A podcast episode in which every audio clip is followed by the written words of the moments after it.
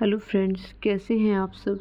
मैं आपकी दोस्त और होस्ट दीपशिखा एक बार फिर हाजिर हूँ अकबर और बीरबल की कहानियों के से संबंधित एक और मज़ेदार और दिलचस्प किस्सा लेकर। तो आइए शुरू करते हैं। एक बार बादशाह अकबर बीरबल की किसी बात पर बहुत गुस्सा हुए।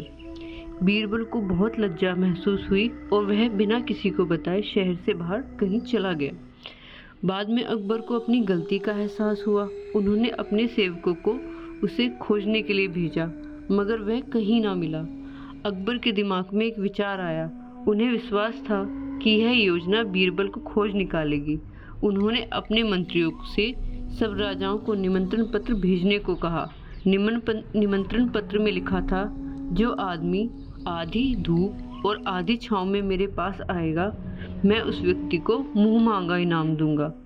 किसी भी राजा की ओर से जवाब नहीं आया। कोई भी निमंत्रण पत्र का आश्चर्य ना समझ सका। उन्होंने इसे बड़ा उलझा हुआ पाया।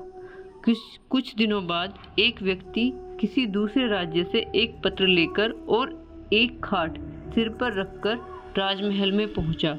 पत्र में लिखा था, यह लो, बादशाह यह आदमी आधी धूप और आधी छाँव में है और आप इस गरीब आदमी को इनाम दे दो। जब अकबर ने पत्र पढ़वाया तो वह उसी क्षण समझ गए कि यह उत्तर बीरबल ही दे सकता है और वह इस व्यक्ति के पास ठहरा हुआ है।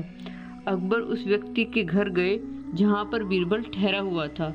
बीरबल बादशाह की भावनाओं को ठेस नहीं पहुँचाना चाहता था, इसलिए वह उनके साथ वापस आ गया। तो दोस्तों, हमें इस कहानी से यह शिक्षा मिलती है कि प्रतिभा को ही सम्मान मिलता है। आपको हमारी कहानी कैसी लगी? या आपके पास भी कोई इसी तरह मज़ेदार और दिलचस्प किस्सा हो तो आप उसे हमारी वेबसाइट कहानी लैंड के माध्यम से भेज सकते हैं।